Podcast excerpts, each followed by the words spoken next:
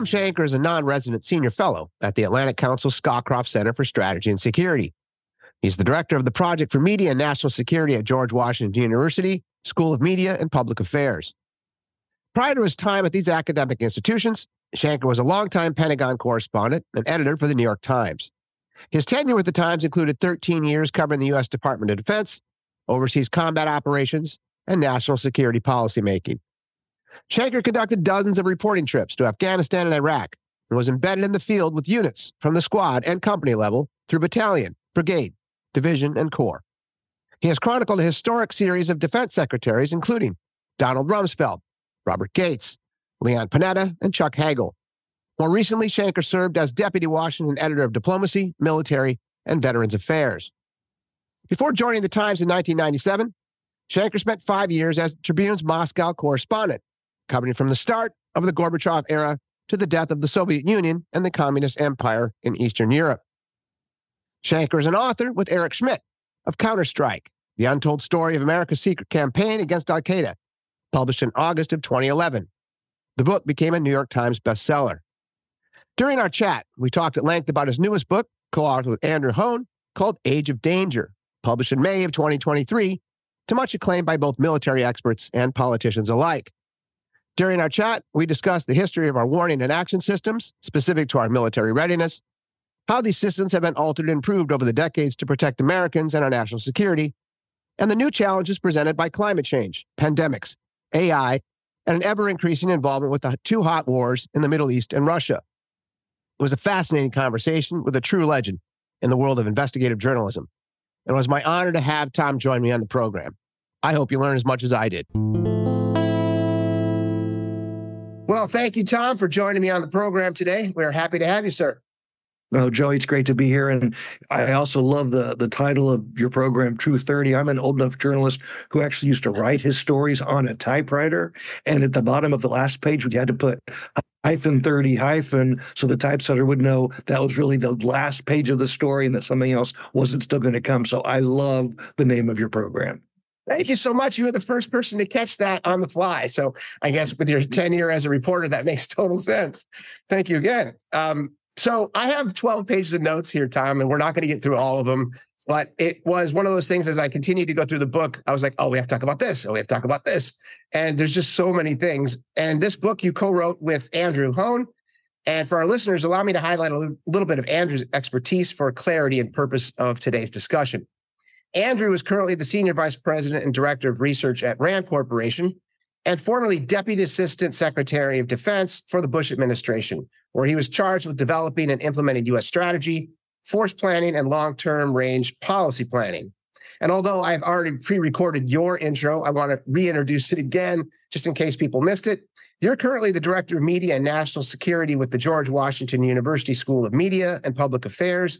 And previous to your now academic role, you were a Pentagon correspondent and editor for the New York Times for nearly a quarter century. And per our forthcoming discussion on Russia, which we will be having, you were the former bureau chief in Moscow for the Chicago Tribune. So I wanted to reiterate both the tenure of you and Andrew because we've had plenty of spectators in our war history, but rarely do we meet and speak to the folks that were actually embedded in said history. So thanks again for coming on the show, Thom. I really appreciate it. Well, thanks, Joey, for inviting me. And whenever you someone reads Andy's bio, I always say to myself, well, clearly he's the brains of this operation. So, well, you, you, guys are both impressive on that front. And yeah, I think working in the Secretary of Defense uh, for the Bush administration qualifies you as someone that we should be listening to. Um, in your intro, you guys started out, and I'm going to read this because it, it really jumped off the page for me. It says the Pentagon, which spends billions on creating force multipliers, is only belatedly understanding how climate change is a threat multiplier, quote unquote. The nation's most important coastal installations for warships and Marines and counterjets could be underwater and useless with rising sea levels. Increasing heat and moisture in the atmosphere affect the ability of military helicopters and warplanes to take off. That is a double curse because it will require aircraft to burn even more fossil fuels to meet the increasing need for lift. So you really get into the idea of climate change as a overarching universal existential threat. And by the way, we're going to end on that because I want to start kind of in the other pieces of your book, almost in a linear fashion. uh, specific to how you kind of framed your your book. You framed the many dangers faced by our federal government and their 1.25 trillion dollar budget in two major sections. The first section being the warning machine, and the second being the action machine. Can you break those down for us and tell us why you framed it that way and why I thought it was so powerful for me to, as a reader? Sure. Thanks very much. It's just so important. People talk about the government, you know, and like on 9 11, um, people said, well, why didn't anybody know about bin Laden and Al Qaeda? Well, it's like, the question is really who who knew, and that is the breakdown of this giant national security system for which all of us pay 1.2 trillion a year. So Andy and I, to make it sort of digestible, break it down into the warning machine. That's the entire apparatus of government that watches and listens and thinks and analyzes. It's it's not just the intelligence community. I mean, open source inf- information comes from the business community and from diplomats and all of that. And then all those reports and analysis get crunched for the action machine. And that's the executive branch, uh, the Pentagon, Health and Human Services, uh, Homeland Security, et cetera, who have to make decisions. And what Andy and I found, and it won't be any surprise to your listeners, Joey, is there's too often a disconnect between the warning machine and the action machine. Sometimes the warning machine misses it outright. Sometimes the warning machine does warn, but to quote First Corinthians, it's an uncertain trumpet. It's not loud enough or clear enough to make the action machine do something. And sometimes it's crystal clear, direct, but the action machine is too busy, the president's inbox is full, or maybe there's not even a system to plug that warning into for the right kind of action, as we saw with COVID. We had all these disparate parts of the public health and private health system, but there wasn't anything ready to actually deal with pandemic after the warning came clear. So we think, Joey, that that is a nice framework for understanding this rather colossal problem that actually doesn't require colossal fixes to make it better. That helps a lot. Thank you. And, and at the last sentence in your introduction, there was a quote by Eric Edelman, the Defense. I dare, I dare you. I dare I'm going to say it, Undersecretary for Policy as well as ambassador to Turkey and Finland. And he said, and I quote, the reason we get things wrong so much in national security is because it's really fucking hard. and I just laughed out loud while I was reading it. I was like, well, you know, that sums it up pretty well. It really, it really, really does. And you know, and whether you're Republican or Democrat or Independent, and Andy and I, I want to be really clear. We wrote an apolitical, nonpartisan book. We call balls and strikes on both parties, all sides. But what Ambassador Edelman said is the truth. There are really good people trying to protect us, but it's really, really effing hard, and that's not an excuse. It doesn't, you know, give them a get out of jail free card, but we do have to understand these are big problems that should be debated on programs like yours, Joey, and not in the halls of a dysfunctional Congress or in an executive branch at war with itself. No, it's a great point. And I, you know, stay in this linear path. You kind of started out in chapter one talking about World War II. Specifically, you said the machinery itself proved to be antiquated. It was an 18th century design being used for 20th century problems. And then you offered up Japan's attack on Pearl Harbor as an example, which proved to be the single greatest failure of warning in national security history. And to your earlier point, there are warnings. What took place there as far as our machinery not being up to par? Right. Well, there certainly were warnings. There's Roberta Wohlstetter has a fantastic book. It's it's the size of a phone book, so I don't recommend it to everybody, but it is one of the best history histories, not only of World War II and its beginning, but of the, the, the failure of intelligence in the executive branch. Because there were plenty of signals, but they got lost in the static. There wasn't one person in charge of assessing them. And that let America be surprised by the Japanese uh, attack on Pearl Harbor. And we were, you know, we were kind of a sleepy giant. And America's been fortunate throughout its its history that we are a a, a clumsy giant. What's the giant clumsy hmm. duck in the old Donald Duck film. Is it Baby Huey or whatever? Baby Huey, I think. Yeah, that's him. Baby Huey. That, that's the United States. We're this big stumbling giant. But if you kick us too hard, um, we do respond, and that's what we saw in World War II and Korea. Let's skip over Vietnam after 9/11. The same thing. We came out of World War One, and as always, kind of disbanded the army.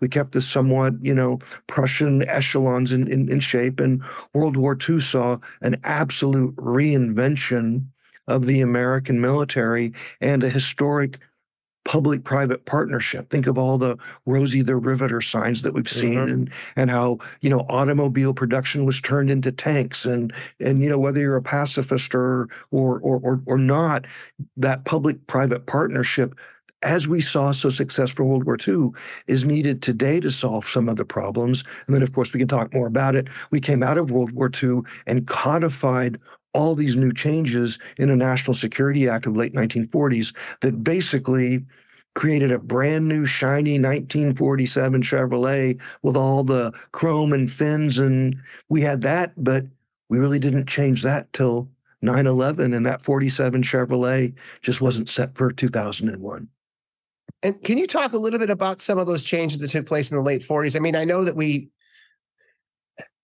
I think that was it the NATO was established in 49 and, and we had, I don't have my, my notes, but you look at what we did specific with the CIA in the late 40s as well. Right. All of the, um, you know, national security and defense things that people take for granted now came out of that act. The CIA, the national security process, uh, the, the Department of Defense as we know it today, all were born then. And that, you know, 47 Chevy ran pretty well, longer than a real 47 Chevy, ran pretty well into the 60s and, and, and 70s. And then there was a, a, a major restructuring, Goldwater Nichols, that forced the individual armed services Army, Navy, Air Force, and Marines to operate in a more joint manner for the synergy that we know we have.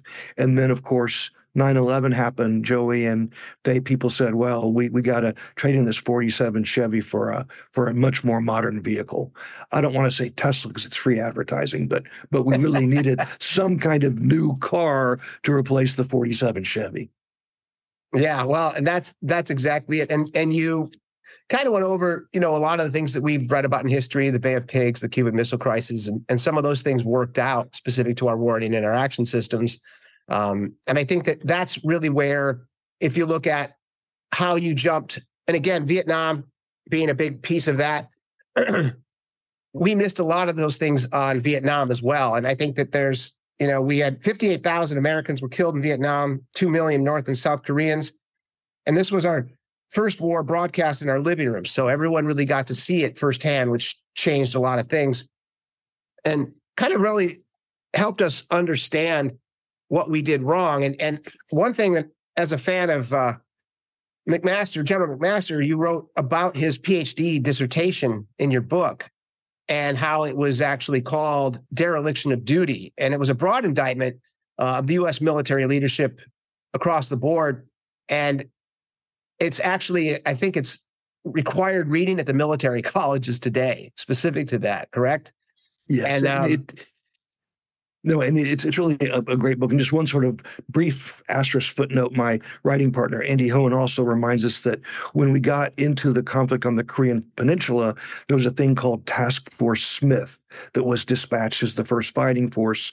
They weren't ready. It was a disaster. It was a slaughter. But the lesson of Task Force Smith is the American military realized it has to be ready to fight tonight. And so that lesson they quickly learned and regenerated force. Whereas in Vietnam, as we know, that was a long, hard slog. And what General McMaster mm. writes about was that the best and the brightest really uh, were misleading the American people, were misleading the leadership, and were drinking their own Kool Aid to believe they had a winning strategy when when we were never going to win in Vietnam. No, yeah, we had no chance there, and we know that from history. The fog of war for my listeners, if you haven't watched that, as a documentary with Bob McNamara, and he talks about the 11 things never to do again in times of war. And we repeat a lot of those even in similar wars after that. So I think those are both nice, uh, nice pieces of history for you to mention in there. Um, and then you also also talk about, you know, the Gulf War and you said the first Gulf War was a demonstration of America's newly tooled hard power, the modern remaking of the action machine. Yeah, that, that's exactly right. It really went into force, and, and it's where it was one of the, the major technological changes the invention of nuclear weapons and what they meant for ending, or atomic weapons for ending World War II, and then nuclear weapons for keeping a very difficult peace with the Soviet Union. But the other, the next great technological change was uh, precision munitions. In, in Vietnam, the Air Force had to drop like 20 bombs to take out any one bridge by the time of the Gulf War, you could be pretty guaranteed with one or two. And that was just a revolutionary kind of, of change. And just to bring it up to date, I don't want to anticipate the future questions, but we are now living through the next major iteration, which is the application of artificial intelligence to the military as well as to our lives. And that's going to be as big a challenge as nuclear weapons and precision guided munitions. Yeah, that is definitely one of the discussions that you guys went deep into. And one of the things also, as far as framing that helped me as a layperson understand, you talked about the 9 11 attacks being kind of our wake up call specific to the machinery of the 1947 Buick and what that looks like. Another thing that you said that I thought really helped me understand it was you called it the Zoom effect, right? And yes. I wanted you to kind of explain that because it was, it really helped me to understand what we did specific to terrorism versus traditional mechanized war. You want to talk a little bit about the Zoom effect that took place sure. after 9 11? Sure. So, in my 40 years as a journalist, and Joey, you're clearly a wordsmith as well, you know that words matter because the words you apply to a problem, how you define a problem, defines the solutions and either limits it, narrows it, or makes it possible. On 9 11, when the Bush administration labeled terrorism an existential threat, that launched all kinds of things on the action machine. We launched two wars. We spent trillions of dollars, uh, thousands of American casualties, hundreds of thousands, if not millions, of lives in the Middle East changed, and entire governmental structures. But on 9 11, only 3,000 people died. Now, any death above zero is a tragedy. But those 3,000 deaths prompted the Bush administration to define terrorism as existential. And they zoomed all of the American national security machine on terrorism. Compare that to COVID 20 plus years later. Okay. A million Americans have already died.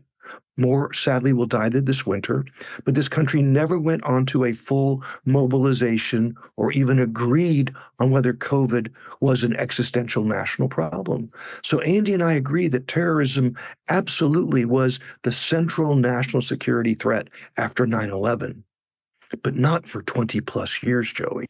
We clearly hmm. should have widened the aperture again. Right at perhaps at, you know at the latest after bin laden was killed after al-qaeda was decapitated because what we let happen by spending another 10 years racking and stacking terrorists like cordwood and not putting attention on russia china climate health climate health etc we let all these other problems creep up. And it's time for our country to understand that Climate security is national security. Food security is national security. Mm-hmm. Data security, education. There are all these other pieces that make us a strong, secure nation. We spent too long focused Zoom like only on terrorism. And that's, do you think that's has harmed us specific to how we actually manage wars globally today? It's we're, we're still behind the eight ball on some of these issues. I think we are, and many of our structures still remain what they were after 9 11. Uh, okay. the, the, the amount of money in the budget. Look, this country is scrambling for artillery shells to help Ukraine and to keep our own military in, in stock. I mean, the, the preponderance of money that was spent on terrorism and counterinsurgency uh, I think we now realize some of that should have been spent on preserving the traditional conventional force. Because what we're seeing in Ukraine after Russia's illegal invasion is the kind of war the American army prepared for for 50 years and then got told, don't do that, do counterterrorism and counterinsurgency. Right. And then there's the budget stuff that you talked about, which, you know, sadly was trillions of dollars with what we did in the Middle East with Iraq and Afghanistan. And there was and this is actually from your book. It says the horrific collapse of American policy in Afghanistan in the summer of 2021 and the collapse of the Afghan security forces and government sponsored by the United States with trillions of dollars over 20 years followed a similar path, but with one important difference. The only people who were unaware of the fragility of Afghan's national security and defense forces were those who were not paying attention. And then you talk specifically about someone I've never heard of, um, which is John Sopko. You want to talk a little bit about him and why he was so important yeah. to your narrative? Yeah, he's he, he's sort of a personal hero of mine. He's been a guest at my project twice. Uh, his title is crazy. It's the Special Inspector General for Afghan Reconstruction, S I G A R. So give the man a cigar, cigar right? Yeah. right, right. And and you know, in in Greek mythology, uh, there's the story of Cassandra, who was blessed with the power to accurately predict the future, but because she pissed off one of the gods, he then cursed her with never being believed. That's John Sopko. If you look at his reports year after year after year, he said this money's being wasted. Afghan security forces are corrupt. Even if we do train them, why are we training them on a top heavy, high technology American army style when they should be trained given Afghan traditions from the village up? And so when our policy collapsed, Sopko came to my group. I asked him, How did this happen? He said, Two words hubris and mendacity. We thought too much of ourselves and we lied to ourselves. Okay, so the hubris piece, does he mean in that we, as a, success, a successful democracy in the West, thought we could bring our military might and ideology to a new country and just install it. Like, hey, this is what we're going to do. And we're America. And that's it. Go. Is that what he was talking about? That is the T-shirt for hubris, Joey. You you got it. you got it exactly right. You know, I, I, spent three years as Chicago City Hall bureau chief, and there's an old phrase in Chicago: "This town ain't ready for reform." Well, Afghanistan was not ready for Jeffersonian democracy, mm-hmm. um, a congressional presidential system, and a 21st uh, military. And again, that's not to be condescending or insulting. No. I spent months every year in Afghanistan. It's a beautiful country, a cultured country with intelligent, delightful people, but it's not the United States. And to think that we could spend money to turn it into a miniature Illinois was mm-hmm. just hubris. Speaking of that, how big is it compared to the United States? When you talk about Illinois, is that is that a comparison as far as geography? How big is Afghanistan?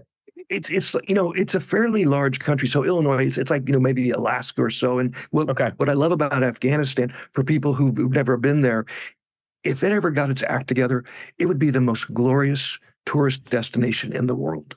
Hmm. In, in, the south are, are these red sand deserts and cliffs that look like Mars. Um, the, the the mountains are magnificent. There's a finger of Afghanistan that goes up into China, part of the Himalayas, where there's a, a rare mountain trout that's three feet long. I mean, it's hiking, it's biking, it's fishing, great food, great carpets, and it's a heartbreak breaking tragedy that we failed and the Taliban have taken over again and are closing women's schools, are not letting women get educated, are, are executing those who simply want to live freely. It is a heartbreaking turn of events for a beautiful country. And was that part of our hubris in the sense that we could, I don't want to say that's a theocracy in its traditional terms, but obviously that's a big piece of how they govern right? So, I mean, outside of us with the separation of church and state, that's kind of where the hubris comes in as well. Not understanding the, you know, millennial of the there's thousands of years that are are part of that culture. And the same thing we're dealing with in the Middle East today with the you know, Hamas attack on Israel is that you see all these conversations with lay people talking about things they don't understand. And that was the thing for me as a student of history. I was baffled because when I read this, and I, I think it's worthwhile reading. This is Sopko's assessment. He actually compared what we did to Napoleon, saying the army moves on its stomach. And that is so true. And if you expect the Afghan military to win the hearts and minds of the Afghan people, you have to win the hearts and minds of the Afghan military. If you don't pay them, you don't feed them, you don't support them, you don't give them benefits to widows and orphans on a regular basis, you don't have medevac capabilities, then the average Afghan soldier is saying, What the heck am I dying for? That's exactly right. And, and I also love your use of, of the millennial time frame because one of the bumper stickers out of Afghanistan was that, you know, the Taliban lived there. We were just visiting. And so we might have had all the Rolex watches, but they had all the time in the world to wait us out. Correct. And just based on this analysis, do you know from your reporting, what did we do as a mighty military when we went in there? Did we actually fail on the training? Did we fail on the pay? Did we, I mean, what does that look like? What was he talking about specifically on those fronts? All of the above, the very specialized unit that partnered with the high end tier one American forces, they were really, really good and they okay. were very effective. But as we, tr- but, but again, Afghanistan's a big country. As we mm-hmm. tried to stand up uh, militia, police, and army units all across the country, the pay would go to a paymaster in Mazar or Kandahar far from US eyes, and corruption is the same all over the world. That money would line a few pockets and would never get down to the soldiers who needed to be paid. The bullets were sold on the black market. Um, and so after a while, if you don't have bullets, if you're not getting paid, if all the good yeah. food's staying at headquarters, why on earth should you put your life on the line by patrolling the streets hunting Taliban? And so we we we failed on that front, and that's where the hubris comes in, and the mendacity in general is that we didn't. Yeah, I mean, because if you look at this from a layperson perspective, you know, sitting on our couch watching this with my family and friends and relatives, and as I mentioned to you off camera, I come from uh, a very conservative family, so I have a lot of my friends that were not happy, and of course they blamed everything on Biden. But the idea there, and I actually had to agree, it didn't look good, right? What when you know that we have these things. You know that we have nine years of intelligence reporting saying that we are woefully inadequate on what we're doing here. And if we unplug quickly, which we're now saying we're going to do, this is what's going to happen. This is this parade of horribles that's going to take place. It was sent to us, everyone inside the military, not everyone, but to your reporting, that's what happened. It was a mess and it and it caused you know, death and destruction and terrible optics. And it, it made us look foolish, did it not?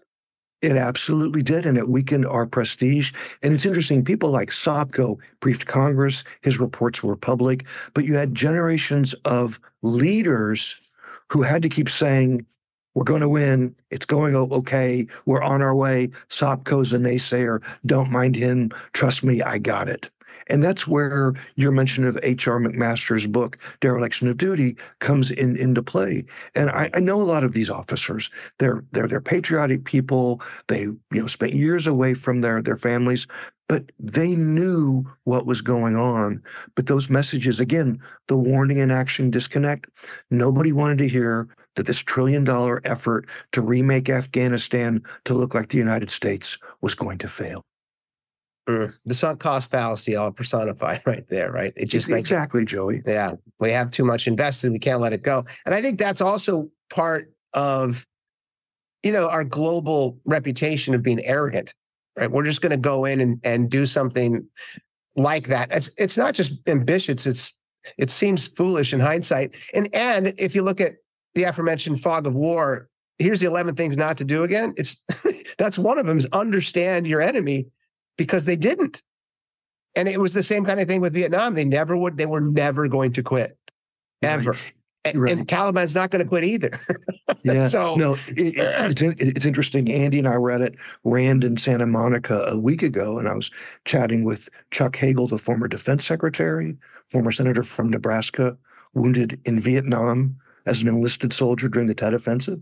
And he was one of the first to really, even though he's Republican, he was one of the first to challenge Bush on Iraq. And why? Having been in Vietnam, he said, I know what it's like when we invade a country that we don't understand. Right. Right. Bob McNamara said that with tears in his eyes. That if he only would have talked to the leadership, you know, the top leadership within Vietnam, he would have known it doesn't matter what we do. It doesn't matter how many bombs we drop. It doesn't matter how many bridges, bridges we blow up. They're never going to quit. Exactly right. Right. And even, even when we're talking about Afghanistan, this applies to Iraq so well. I mean, I wonder how many people who planned and endorsed the invasion of Iraq, Pentagon, White House, et cetera, really understand that even though Saddam was a horrible dictator, he had mm-hmm. kept the peace among Sunni, Shia, and Kurds for decades. And I think those from the war hawks who knew a little bit about it thought the Sunni could keep it under control. But I'll bet a lot of people didn't even understand that without strong central leadership, these three groups were going to have a war against each other while we were going to war with the country. They just, again, hubris and mendacity, Joey. Yeah, no, that's a great. I, have seen the comparisons specific to Saddam to people like Arafat for the same reason. It's the, the idea of keeping the peace. And, and even if he was just a bullshit politician, which Arafat probably was, but he, he did a lot to maintain the peace between these separate factions.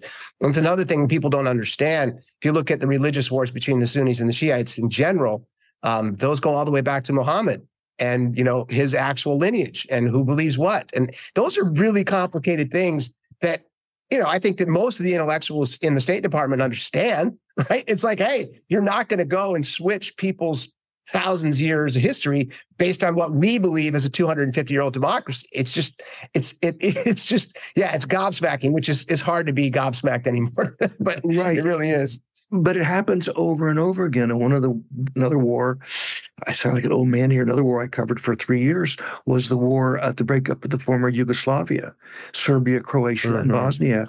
And Tito, the leader of communist Yugoslavia, was not as brutal as a Milosevic, but it was still a police state with a with a better economy. And very few people really understood that Tito kept the Eastern Orthodox Serbs the Catholic Croatians and the Muslim Bosniaks from killing each other for decades. And when right. he was gone, leaders of those constituent republics, mostly Milosevic in Serbia, for their own selfish ends, used relatively passive ethnic divisions to their own violent advantage. So it's not just Bosnia. It's not just, it's all over the world, Joey. We keep making this mistake over and over again because how's that old song go? Don't know much about history.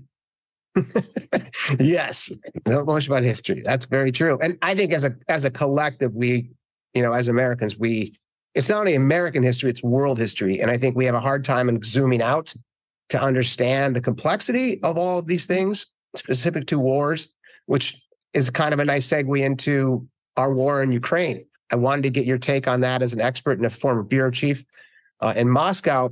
You know, if this is from your book as well, it says the ongoing pandemic, the threat of never ending fires in the American West, war with Ukraine, and China's increasingly aggressive moves towards Taiwan have awakened America from its 20 year plus focus on terrorism in the Middle East. The threat posed by the 9 11 attack was consequential, but never existential and Osama bin Laden was killed in 2011. In the meantime, a new age of danger has emerged. The threats include new weapons and new threats, to be sure, just as they include traditional great power rivalries and new superpowers. The high end risk was defined with frightening clarity in late 2022 by the four star general who commands America's nuclear arsenal. And that says the Ukraine crisis that we're in right now. This is just the warm up, said Admiral Charles Richard, commander of U.S. Strategic Command. The big one is coming, and it isn't going to be very long before we're going to be tested in ways that we have not been tested in a long time. That's pretty dire. It really is. And again, the warnings have, have been there. You mentioned, you know, the war in Ukraine. Um, Andy and I, our, our, book was delayed more than a year by supply chain problems and all of that. And so it came out, um, well, a- after the fighting in Ukraine had started. We wrote the book before Putin's illegal invasion of Ukraine, and we predicted he was going to do it because it was all there in front of us. Uh, I covered the Munich Security Conference in 2007 when Putin gave this amazing speech calling out America as a hyperpower, saying that the US wanted to be a hegemon, and basically proclaiming Russia's right over its near ab- abroad. Including Georgia and Ukraine. And I know that whenever you go to the a Hitler analogy, you always lose, but that speech was Putin's Mein Kampf. It was there, my battle plan. It was public, and he was basically ignored because he was viewed as a not even a second-rate power, but a, a, a fuel pump with a few nukes left, right? Well, a year after that speech, he invaded Georgia in 2008. And even though the world now knows Putin's intentions from the invasion of Ukraine a year ago, his first invasion of Ukraine, let's not forget, was in 2014, mm-hmm. right? How did it happen? We talked to the four star general who was the NATO commander in 2014. He said he'd gotten no tactical warning whatsoever that Putin was going to make that first invasion of Ukraine. Why? Because all of America's intelligence resources after the collapse of, of the wall were moved from the Soviet Union, from the Soviet states to counterterrorism. So he was blinded to Putin's intentions. And what does that look like? I, I don't you don't have to give specific numbers, but like how many people did we remove from oh, that I'm, I'm, I'm, glad you asked that, as they as they say on TV talk shows. Um, on the day the Berlin Wall collapsed, fifty percent, half of the intelligence budget was devoted to the Soviet Union. On the 50%. day half of it, yes, Holy 50, well, you can use those words my wife doesn't let me use those. And by the way, thank you again for quoting Edelman in, in full. That's my favorite quote, but I'm not allowed to say it around the house. Mm. So 50%, yes, a holy shit number of our intelligence budget was devoted yeah. to the Soviet Union the day the Berlin Wall fell. On the day Putin invaded Ukraine the first time in 2014, that 50% had dropped to 15%. And, and, and the number of analysts assigned to the Soviet Union and that periphery on the day the Berlin Wall fell was about 12 or 13,000 people. When Putin invaded Ukraine the first time in 2014, that had dropped to between one and 3,000.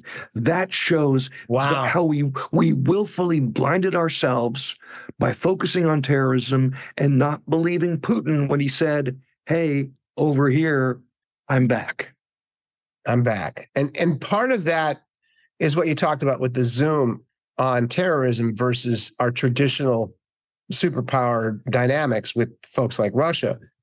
And with that said, it, it, the first thing that I thought about was did our lack of military intelligence talk? Because a lot of pundits, and this is why it's great to talk to reporters on the ground. I watched a lot of pundits say that there's no way he'll invade. There's no way he's just he's just you know threatening. He's he's pumping his chest. He's being Putin. He doesn't have the military might to do it. He doesn't have the patience to do it. And he did it. And, you know, when, as a reporter and someone on the ground, did you, was that kind of the consensus with your sources? Is that, yeah, he's, he's for sure going to do this?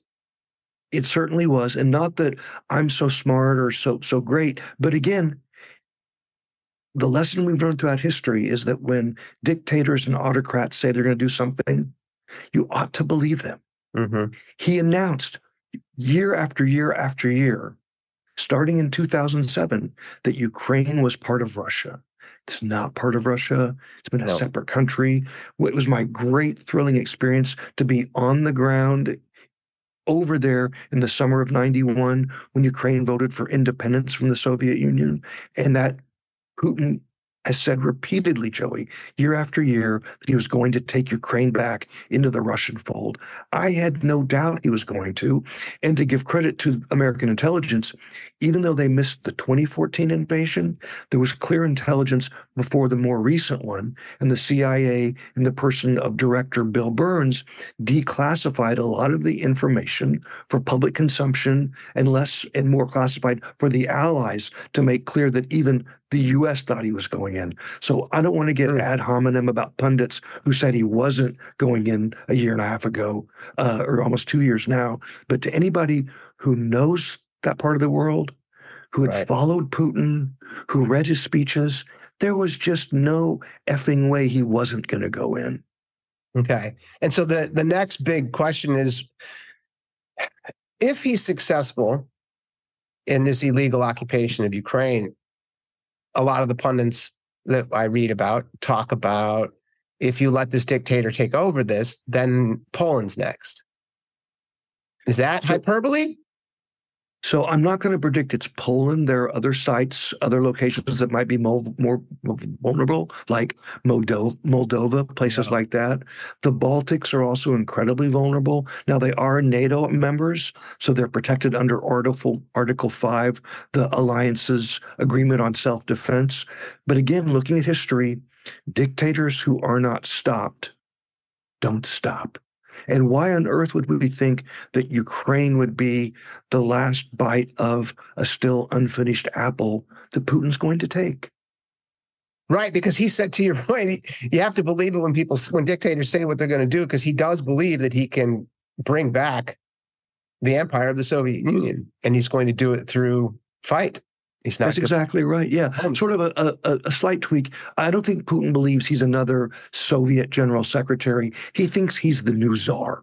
So he, right. he, he, he has no dreams of global domination like the Kremlin did during the communist era. He he has a czarist view of a Russian empire that, that right. stretches truly. I mean, you know, my my grandparents came from what is now Poland, but my grandfather's passport had the Russian double-headed eagle on it. I mean, so Russia controlled. Poland, Ukraine, the Balts, all that country. So you asked about Poland specifically. I, I can't draw the map that's in Putin's mind, but I guarantee, Joey, it does not stop with Ukraine. Okay. And so then that begs the question whether it's Poland or the Baltics, you're looking at NATO at that point, right? So at we then do we then jump in and and we meaning the collective we? Because if not, then what happens? right. Putin plays a long game his his invasion of Georgia in 2008, the world was so so angry. This aggression shall not stand. I was in Georgia last summer talking about the the book, and I drove up to Abkhazia and South Ossetia. Guess what? Russian troops are still there. Um, mm. The the pieces of Ukraine that Russia took in 2014 still held by by Russia. You know how many years later? So so one thing that dictators do better than democracies, they know how to wait they know how to be patient. So I'm not saying that, heaven forbid, if Kiev falls to Russians, that Warsaw is next. But look at what Orban is doing in Hungary. I mean, there, there are ways for Putin to win without even invasion. Here's a NATO member that is blocking NATO assistance to, to Ukraine for whatever domestic political reasons the Hungarians see. So there are ways for Putin to keep winning in different ways without using force.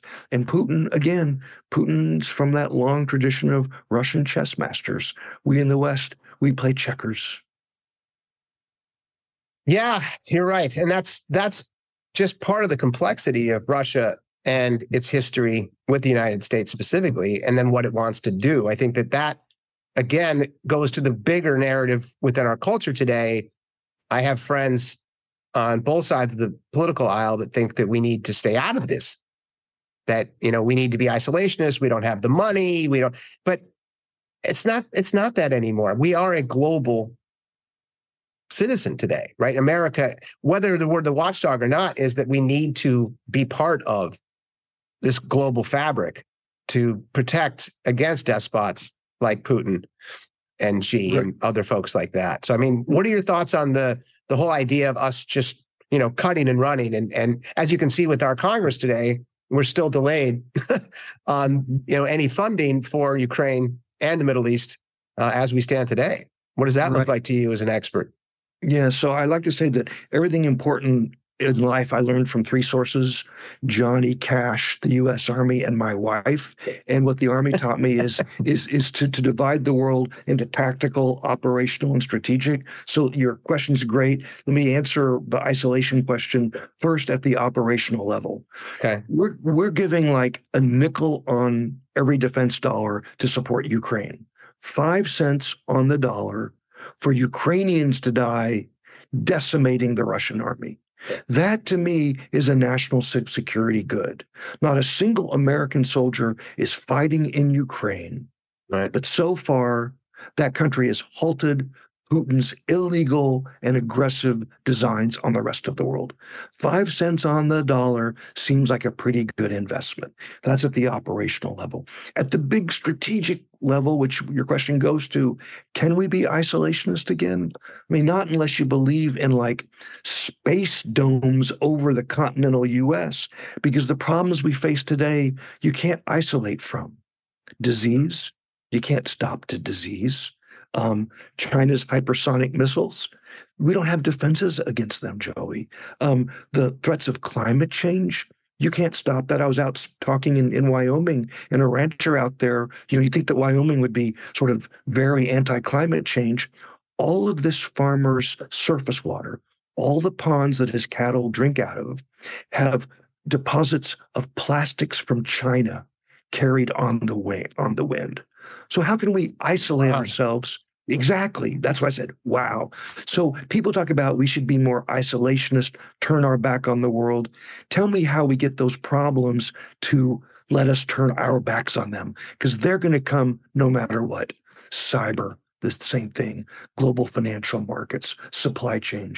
Uh, people who say that America should return to isolationism, I'm, I'm, I'm sorry, they're, they're just trying to bury their head in the mud and it's not going to work. It's just not possible to have an isolationist policy in the modern era. And, and if you disagree, or, or if, if you're listening, tell me, tell me how we isolate from all of the threats that put us at risk. Yeah, no, I, I I've argued that in the same vein. I don't have your expertise, but I I think that for me, as a student of history, you look at and see what's happening where we need to arbiter disputes. And being the global empire or the the the powerful military that we are, we need to be part of these discussions. And I think that also then lends the discussion to China, right? Which is the other, the superpower that is competing with us now on every front their modernization of their military, their AI. And, and this is all in spite of their lack of growth, both at the, at the population level and GDP level. They are still coming at us very hard. So let me read a paragraph that kind of introduced China in your book. It said, economically, America and our friends in Western Europe have courted China to be a responsible stakeholder in our global economy. While at the same time, a large and growing number of our national security folks have been warning us about China's modernization of their military with increasing alarm, specifically since uh, Xi Jinping uh, became the leader of the CCP in 2012. So we're we're starting to see a lot of that specific to. I guess it's not us against China as much as it is what do we do about Taiwan? And that being a member of that we have, and, and this is to your point as well, we are strategically, we have strategic ambiguity was specific to Taiwan. You want to talk a little bit about that as a policy? Yeah, I mean, yeah, strategic ambiguity is is that we support the one China policy, but we demand that it be done peacefully, which implies that if it's done forcefully, we will come to Taiwan's defense. And the ambiguity is supposed to have a deterrent quality by not letting China know exactly what we're going to do. But, you know, the point we make in our book and that we've talked about today is that we let China catch up to us and in many ways overtake us by mm-hmm. this 20 year Zoom like focus on counterterrorism, where every president that I covered for 13 years at the Pentagon said, we're going to pivot to China, we're going to focus on China. But, you know, words without a budget behind them are a fantasy. And we never really pivoted to China. And one of the war gamers we talked to, a three star general, said that all of the war games conducted in recent years, all they prove is that we lose faster because we're just not ready. And just this great point. and if Andy Hoehn were here, he would tell you that when he was Deputy Assistant Secretary of Defense for Strategy in the summer of 2001, Joey, he was tasked to write the Quadrennial Defense Review, this four year strategic review required by Congress. And Andy said that the whole focus was China summer of 2001. We got to look at China. We got to deal with, with China. Then 9 11 came, and he was told to rewrite the whole QDR, 11th hour deadline change to focus on terrorism. And when he asked the leadership, what about China? They said, oh, we have 20 years to figure out China. Well, that was 23 years ago, and we still haven't figured out China. Yeah, you quoted something, and I it's in my head, not on my notes, but it was something the effect of we have two wars that we're worrying about right now. We can't worry about that one.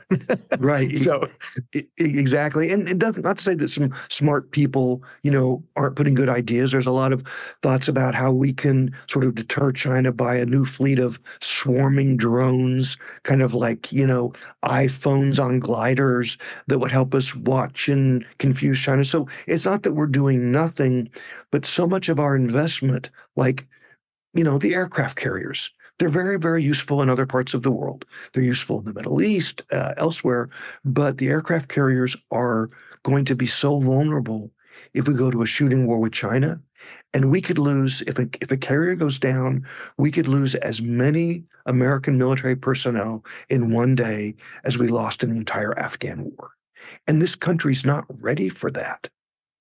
Is that how many soldiers are on one of our aircraft carriers. Is it 5,000, 3,000? Yeah, yeah, plus or minus 3,000, depending on how many okay. Marines are on board that. You know, it, it's called, you know, five acres of floating American sovereignty. And don't get me wrong, you're, I don't want to get a bunch of emails from your retired na- n- naval listeners saying, Shanker, uh, you're crazy. We love, look, my, my father in law got silver stars flying off the carriers. I respect the might of the carrier very, very much, but it's not designed for a modern war with China that has an overwhelming number of accurate long range missiles.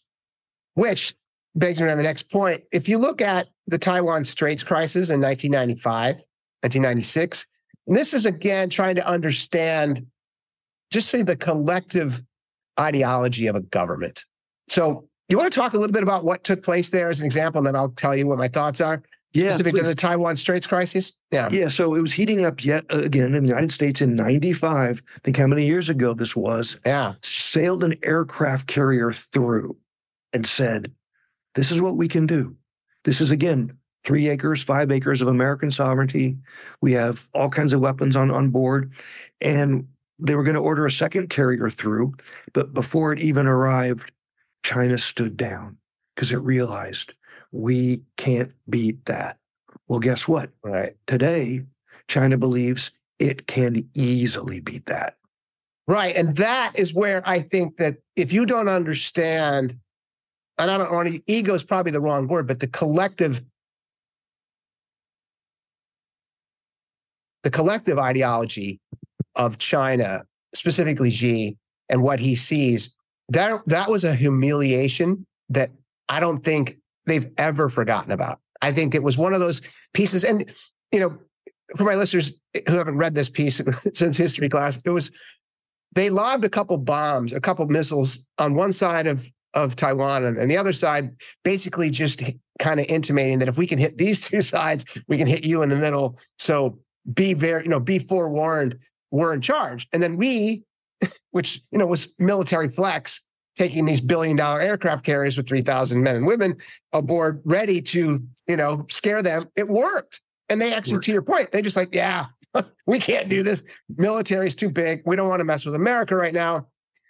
Fast forward, you're like, okay, but they went back. And I don't know what those conversations were, but I'd pay to be a fly on the wall because it was a, I understand the Chinese culture very well. And they were not going to ever have that happen again, ever. And so whatever they needed to put into as far as budgets, and that's what they were going to do. And then they did. and that's exactly mm-hmm. what we talked about. No, that's such a great point. And they also put a whole of government on it. So it wasn't just military budget and intelligence and their industrial base, but they put their their their cyber hacking team on it. I mean, here in the yeah. US, we've we, have we have heard for years, oh, be be forewarned of a cyber Pearl Harbor, an adversary will turn off the lights on the East Coast or crash the financial system, all of which I'm sure is possible. But Joey, I think, and we argue in our book, Cyber Pearl Harbor's already happened. And we didn't even notice. It was the Chinese hacking of our defense industrial base to steal trillions of dollars worth of secrets and save them decades of research and development. It's not a surprise that the fifth gen Chinese stealth fighter looks a lot like ours. Why? They stole the blueprints, or at least enough mm-hmm. materials that they could then retro design it themselves. And they did. And that's actually where another general that I have a lot of respect for, James Mattis, enters the equation. It says in December of 2018, Mattis unveiled a new strategy in a speech at the Reagan Library that grabbed the attention of his listeners. He and his team had been working on a new defense strategy for the past five years that would set the course for spending over $3.5 trillion over the next five years. So Mattis leaned in during his speech, and this is in your book. I love this because this was powerful. He wanted the audience to understand that the profound lessons of the past were not lost on him. He said forcefully, history is unconfused as to what happens when a democracy permits its strength to wane. We see it in our own history. Osan, Korea, 1950. Soldiers from Task Force Smith went into battle against enemy tanks carrying obsolete bazookas, incapable of knocking out their targets. We might believe that that could never happen in our time. But if the same America that had defeated the Third Reich in World War II could forget in just five years the hard lessons of Anzio, Normandy, and the Bulge, so can we in a generation. And that was like, oof, okay. And then he said, which I loved, we are America. We are not spectators in the arc of history. We make history. Love That's why it's the called. Mad Dog. Love the warrior monk. Yes, exactly. Yeah, no, I just I loved him and I think he's amazing. And so that's you mentioned it already, but I want you to kind of highlight a little bit because I read about wargaming, but it's a fascinating new approach to war. Do you want to talk a little bit about some of the war games? Because you, you have some really cool things in here um, that I will bring up. But why don't you tell me a little bit about war games uh, as Well, it relates to your experience? Sure. I mean, war games are a rather amazing way, you know, to to really exercise the the the, the planning and capabilities. As I said, uh, a three star Air Force general who was one of their biggest thinkers said that all the war games about China taught us is that we were losing faster. And another terrific war game we write about last year, the Navy ran its very first war game based around climate change and and it was a it was a great great war game, Joey. It it it posited a, a naval uh, um, group of ships and Marines were going to make a forced amphibious landing on a hostile island, but one of those new age superstorms came up, and as all of your listeners and viewers know, storms are getting you know more fierce, and so the storm split the lines of, of the ships. Helicopters, planes couldn't take off, and even more so, years and years of superstorms had denuded all of the infrastructure in the area to support them. So, what we've learned about climate change from that very first naval war game on climate conducted last year is that climate itself won't defeat us. But just as the military has force multipliers, climate is an adversary multiplier. It makes everything that we want to do harder and more dangerous, from stabilizing the Middle East to dealing with migration. And so the Navy war game was a real wake up call. And I my my, my hats off to the smart folks in our fleet force for actually having the courage to test climate as opposed to just testing the Chinese military. Right. And they, and to my memory, they extrapolated the climate change progression out to 2050. Right. Right. That's when this this battle took, or actually 2030. 2030, right. yeah. 2030 when this battle took place. And and in your book, the the back the actual deleterious effects are giant troughs scattered the warships out of formation. Howling winds made operations and air rescue impossible. Communications were shredded. Like when you're playing a war game like this, I can't imagine these wonderfully intelligent intellectuals sitting around going, "Yeah, we just got our ass kicked." and, and to your earlier point, not only we get our ass kicked badly today from what we did three months ago, it's we got our ass kicked faster, Right. right? So Exactly. it's it's gotten worse. That- Right. That's it's not good. It's not good. Right. One of the things I wanted to talk about, um, as far as their flex, and I have to find in my notes here, but um, they where was it? It it they talk about moving. They built islands on the Red Sea, right? So they actually, what did they moved? I can't find it in my notes here, but it was. Oh, here it is. In 2013 and 14, reports began flowing of China's land reclamation projects in the South China Sea. Over a period of 200 days, China's Sky King, a new self propelled dredger and something of a technological marvel, moved some 13 million tons of sand and seawater onto the reef, which was more than three times the number of cubic yards of concrete needed to build the Hoover Dam. So, outside of that being ridiculously awesome on its front, just the pure scale of that, with little or no warning or assessment, the US policy community was left to sit and watch China create new island territory in contested parts of the South China Sea. They did that in 200 days. Right. So you want right. to talk about how fast we need to pivot to be ready. Right. Well, this I mean, type of thing we used to be the country that did great things, right? Man on on the moon, um, you know, all Hoover these Dam. things. right. Hoover, and Joey, thanks. Hoover Dam, right? One of the wonders Yeah. of, of the world. China decided to do it, and one thing about dictatorships, they can be efficient. And what China is doing and continues to do tries to change the facts on the ground, or in this case, the facts on the water, by creating new island chains. It allows China to expand its territorial claims and attempt to keep the U.S. and its allies out. And and just lest your your listeners think that we are, are are you know doom and gloom about China, we also shouldn't forget that China has some some liabilities too. I mean, China's facing a demographic bomb, the likes Mhm. of which no country's ever seen. Declining population growth, perhaps of the double digits. The U.S. has allies. China only has clients. Now, China's clients are very loyal, but one hopes that allies are even more loyal. So Andy and I are not predicting we will be defeated by China, but the balance of power and influence is clearly at risk. and worth our military investment. I think that's really what I gleaned from that, specific to whatever those mechanisms look like. If we're actually going to battle in Taiwan, it's not going to be with aircraft carriers. It's going to be hmm. something different. Right. And just one more thought to your very good thought is let's hope that we don't battle over Taiwan. And if we do nothing, we make that battle almost a fait accompli for, for China. All the Yeah. things that Andy and I write about, the new technologies, the swarming drone systems, that isn't about winning a war with China. It's about making the Chinese leadership say, oh, the US has figured out what to do. Hmm, maybe we won't be success be successful. Maybe we should wait another day. That's what we want. The essence of deterrence is injecting doubt into the minds of the Chinese leadership. Let's hope we don't fight over Taiwan. Let's hope we can continue deterring over Taiwan. Yeah, no, it worked for us in Russia. so it could work for us again. So now we can end this, sir, on climate change. Because as I mentioned at the beginning of the chat, what I was really taken aback by, and you know this as a reporter, our culture is so divided on almost everything today. Climate change is one of those topics. It doesn't matter who you talk to. I have groups that think it's a hoax. I have it's a, you know, it's a bunch of lies. And I have people that say we're going to and then on the other side, say that it's so bad that we're all going to perish within the next 10 years. So there's a lot of discussions going on, most of which are nonsense. But what was neat for me, specific to this book, is that you frame this through the lens of military personnel and academics and intellectuals and thinkers that are charged with the duty of remedying the climate change issues, which are many and fraught with peril.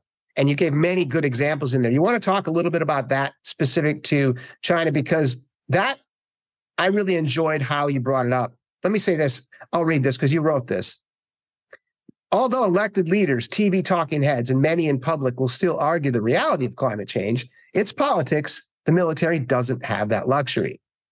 Climate change is an existential threat to our nation's security, and the Department of Defense must act swiftly and boldly to take this challenge and prepare and damage that cannot be avoided, said Defense Secretary Lloyd Austin. Every day, our forces contend with the grave and growing consequences of climate change, from hurricanes and wildfires that inflict costly harm to U.S. installations and constrains our ability to train and operate, to dangerous heat, drought, and floods that can trigger crises and instability across the globe.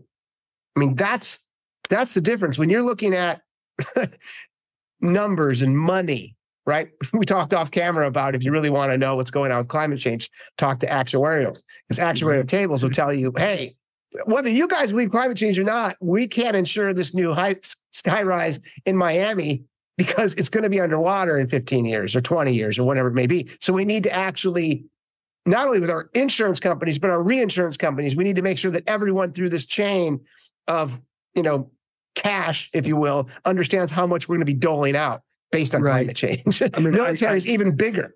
right. I mean, I love your story, and mine mine is the same. Andy and I have been really sort of we're almost you know um, evangelical about trying to return our country to a bipartisan, calm foreign policy. And I was talking to some uh, some business leaders in South Texas, one of whom said the same thing that you just said. He said Huh. none of the guys on the 18th green at my golf club believe in climate change, but he said that since he is a, a South uh, Texas developer, he says call my insurance adjuster.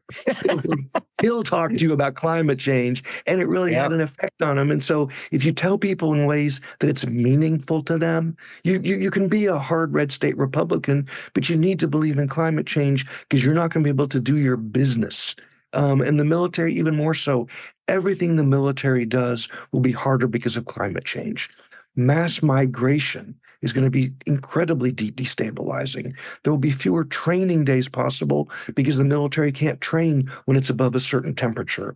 In all of our wars except for Vietnam, the National Guard has gone to war with the active duty troops. Guess what? They can't anymore. Why? Because they're busy fighting wildfires and dealing with hurricanes that are worse than they've ever been because of climate change. These are real world examples that whether the people who wear a uniform are Democrat or Republican, the military understands that the climate is an enemy and does the business of all of our enemies to make it harder for us. And and that is a, not a number. And I'm pointing this so if I screw up, help me out. But the National Guard is what 450,000 people Right. that we have deployed throughout the United States for these exact issues. And then you also have in your book here that the World Bank analysis of 2050 describes a horrific rise in climate-related migration with these with these projections. East Asia and the Pacific will have 49 million people displaced.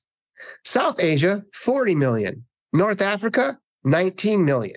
Latin America, 17 million. Eastern Europe and Central Asia, 5 million.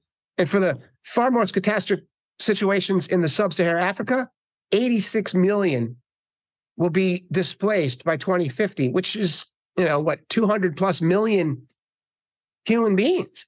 Right.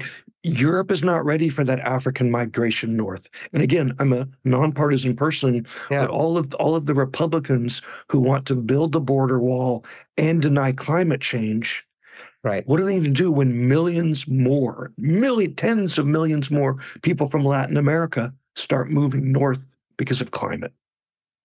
Right. And and that is the incongruency of the policy.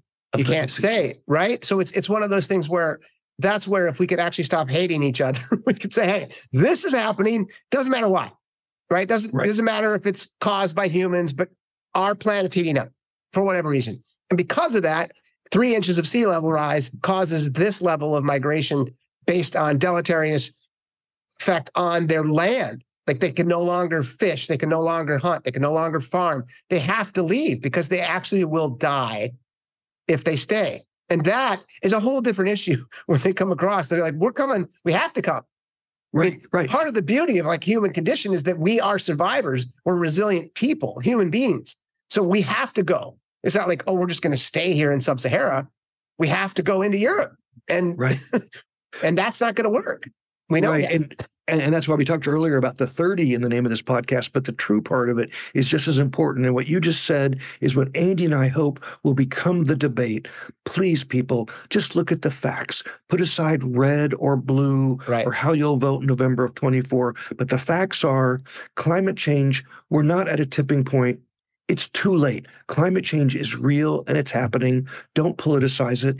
And if you're if you want to build a border wall, if you want to halt migration, those can be your policies, but you cannot deny climate change because there isn't a wall tall enough to keep out tens of millions of people. So you've got to sit down and deal with these problems based on facts.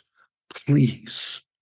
Right. And and is that because your book itself is really it's the best descriptor. I mean, it's you took very complex problems and made them very understandable.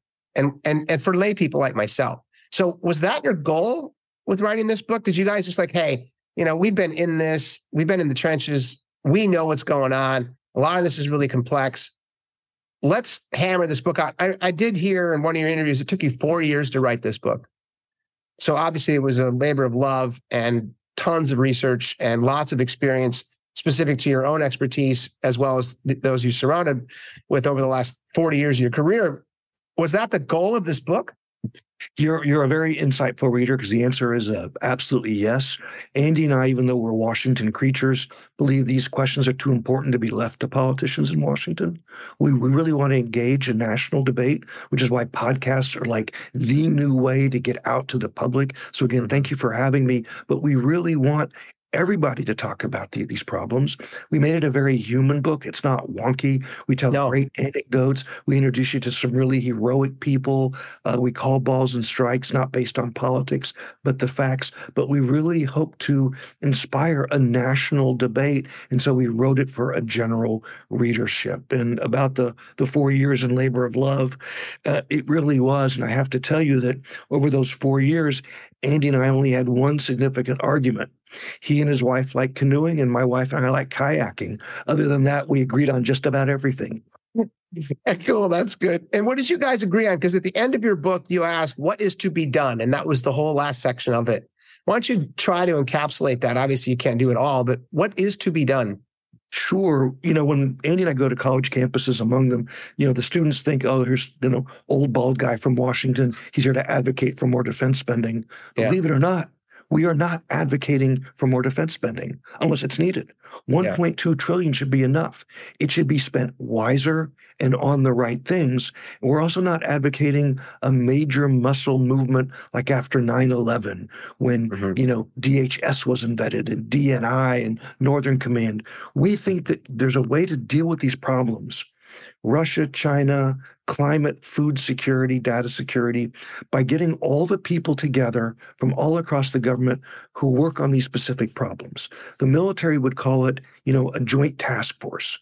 And you have the folks from each department responsible get together four times a year, six times a year, do war games, talk about what supplies would be needed, have each other's phone numbers in their speed dial. So when these crises hit, and Joey, they will. Yeah. It's not a pickup game. You're not starting at zero. And the perfect example is Operation Warp Speed. You know, people think that, you know, that we're anti Trump or pro Biden. We're not. That was a Trump invention and it worked. We started at zero miles per hour, but all the right people came together, a miracle of public private partnership, and we had a vaccine in our arms the fastest in history. And mm-hmm. when that happens again, warp speed will be the model for a pandemic coming together of the entire government with the private sector. We need that model applied and put in place today for all of the risks that we write about. It doesn't require hiring more people because they get to keep their day jobs. But they come right. to these to these joint task forces and they get ready for zero day when the next crisis hits. And I think that the pandemic analogy is apt for a couple of reasons. It wasn't isolated to one country. Right. Correct. It's the same thing as it relates to what can be done. Do we have, do you have the confidence that, because one of the big pushbacks, and I think it's a relatively valid one uh, from people around climate change, is if they do acquiesce, say, all right, I, I, it is. But India and China are polluting so much more than we are, and they're not going to they're not going to jump in and do this collectively. So we're going to lose economically. They're going to continue to flourish and the planet's going to burn anyway. What does that look like for you in the sense of because Operation Warp Speed was, I think, one of the most successful things I've ever seen with collective governments. Right. And obviously because we had a collective goal, which was like we might die. It doesn't matter where you live, doesn't matter what color your skin is. It's like we human beings are susceptible to this virus that we don't understand. And so we're a little scared. Let's circle the band, let's circle the wagons, get people together. Do you think that there will be an inflection point with climate change, not only for Americans, but for global nations to like right. embrace this as a group? Right. So I was at the grocery store this morning picking up a cup of coffee, and it's very windy in Washington today. So there was a plastic bag rolling across the parking lot, and I bent to pick it up and I put it in, in the trash can. This guy walking near me said, why are you doing that? You can't pick up every plastic bag. And I said, just because you can't do everything doesn't let you do nothing. And, and so, and so honestly, your, your point about Russia and China not stopping their carbon emissions. Just because Russia and China won't stop doesn't let us keep polluting. Because again, as I said earlier, we're not at a tipping point, Joey. We are past it. And the right. big thing is what happens after two degrees. Two degrees is, is, is the warmth. If we can cap global temperature, global temperature rise at two degrees, we will maintain life on Earth. And so we need to do everything we can not to, I mean, it'd be great if we could reverse it, not possible. It'd be great right. if we could stop it, not possible. But we have to do our part, regardless of what other people do, to not hit that two, not to go above that two degree rise in global temperatures. And so, great question. Who cares what China and Russia do? If everybody else did their part, we have a future on planet Earth. That's a great way to end it, sir. We need to all pick up our own plastic bags in front of us, right? That's what we need to do. And I commend you and Andrew for this book. It was a romping read. I really enjoyed it. I learned a ton. And as I mentioned before, it was done in such a way that you took the complexity of 40 years and made it relatively easy for us to understand and comprehend. So thank you very much. And again, thank you for coming on my show. I really appreciate it. This was an absolutely fantastic discussion. I enjoyed it, and I was really honored to be here, Joey. Thank you. Thank you. Thanks for tuning in, everyone. If you dig what we're doing over here, please subscribe. And while you're at it, please download an episode or two and leave a review. I'd love to hear your thoughts. Until next time, big hugs.